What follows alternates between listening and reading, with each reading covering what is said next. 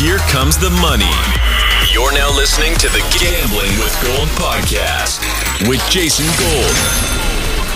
Presented by Champions Round.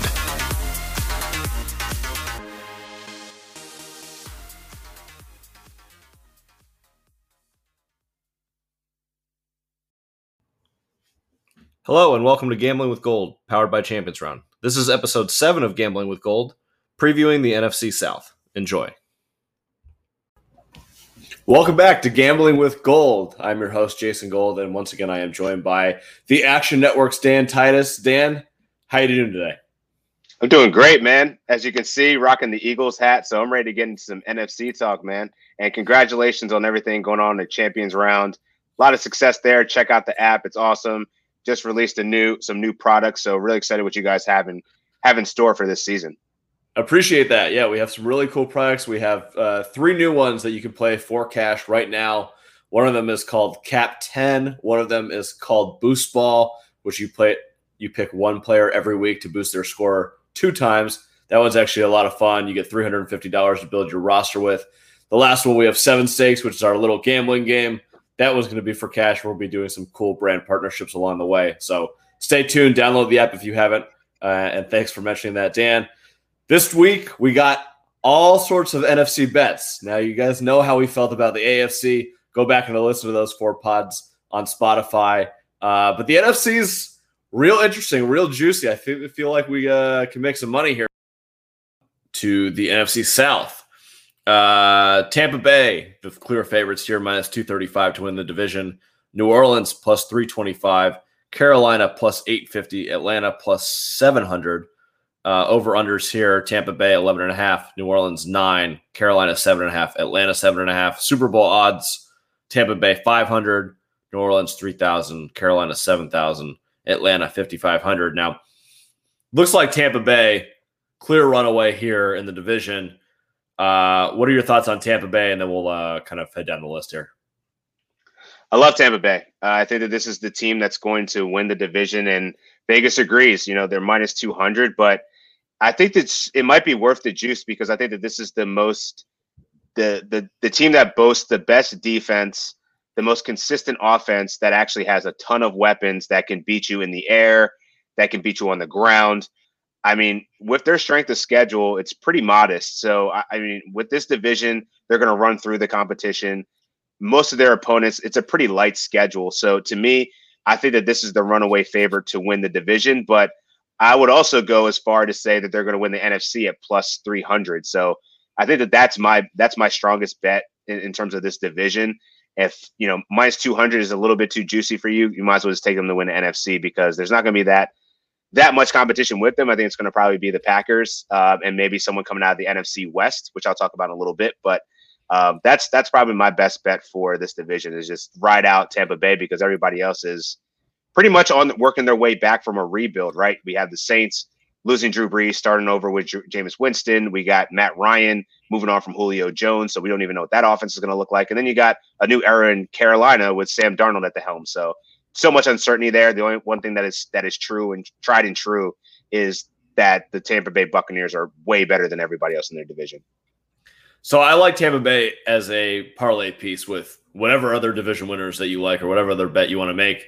Just 100%. throw it in there. Just throw it in there, minus 235, whatever. I don't think that there's a chance that anyone else, even if Brady got injured, I still think that they would find a way to make the playoffs here and probably win the division.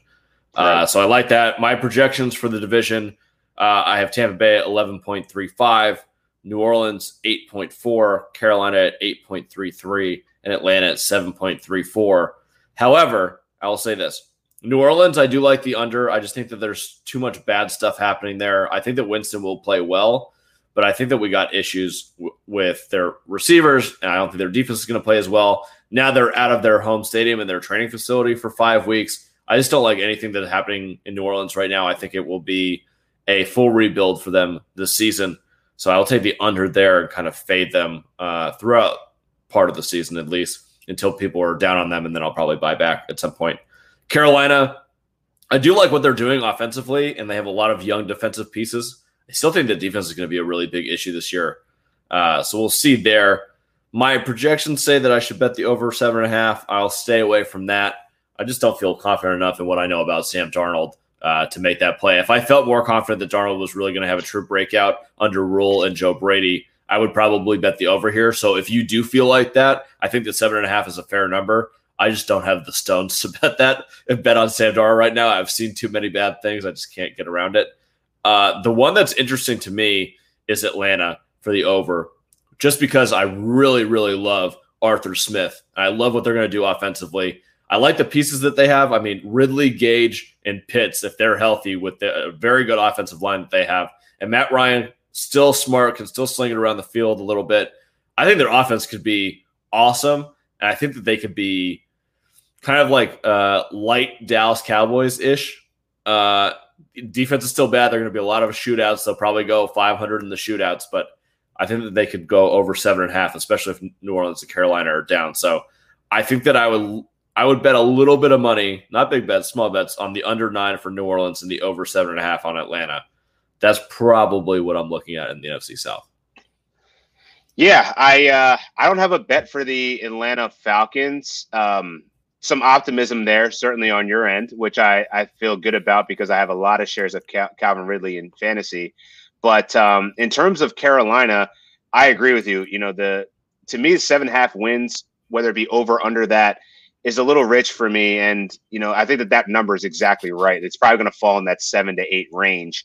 And so, just because of that, you know, I don't know that I trust Sam Darnold, despite getting a new coach and a new situation, just automatically goes from a, a 13 and 25 overall starting quarterback to an eight and nine season. So I think it's kind of in between. So I'm going to take the Panthers win band from six to eight, between six and eight at plus 155. So gives me a little bit of hedge and margin if they un- underperform, but also gives me some opportunity if they overperform because uh, I don't see them getting more than eight wins and becoming over a 500 team, but they'll be right on the cusp of that. I like that bet. I actually like that bet a lot. What is the? Do you have the win bands in front of you? I do. Yes. What What is it for Atlanta to go like between seven and nine? Seven and nine. Uh, they have it at six and eight at plus okay. 140, and then Ooh. nine to eleven at plus 230. So ambitious. So, I think that I would. Oh yeah, maybe I wouldn't do that. I really want the seven to nine. I think that's the right. range. So they, they kind of cut it in the middle. I don't I don't want that. That's how right. they get you, folks. That's how they get you. oh man. I was really hoping I was gonna get that seven to nine when I put a bet in right now. All right. Uh are there any guys in the NFC South from a fantasy perspective that you really like as maybe a sleeper? Uh sleeper NFC South. Terrace Terrace Marshall Jr. is probably my guy. I think you can get him pretty late in drafts, and I think that there's a lot of opportunity for him to be the red zone threat in Carolina. DJ Moore is a is a yards beast, but he's kind of like a Jarvis Landry where he doesn't get in the end zone that much. And then you also have Robbie Anderson, who's really the home run hitter. But you know, I think at six three, six four, Terrace Marshall's already proven to be a force on the field. So I, I wouldn't be surprised to see him stepping in really, really nicely, soaking up around 90 targets that uh, Curtis Samuel led up last year um, and finding a home in Carolina really well. But I will say I do have a player prop though. Matt Ryan, I think his his uh, passing touchdowns is a bit overstated. It's sitting at 29 and a half right now. He's only got that four times in his 13 year career. He obviously lost Julio Jones.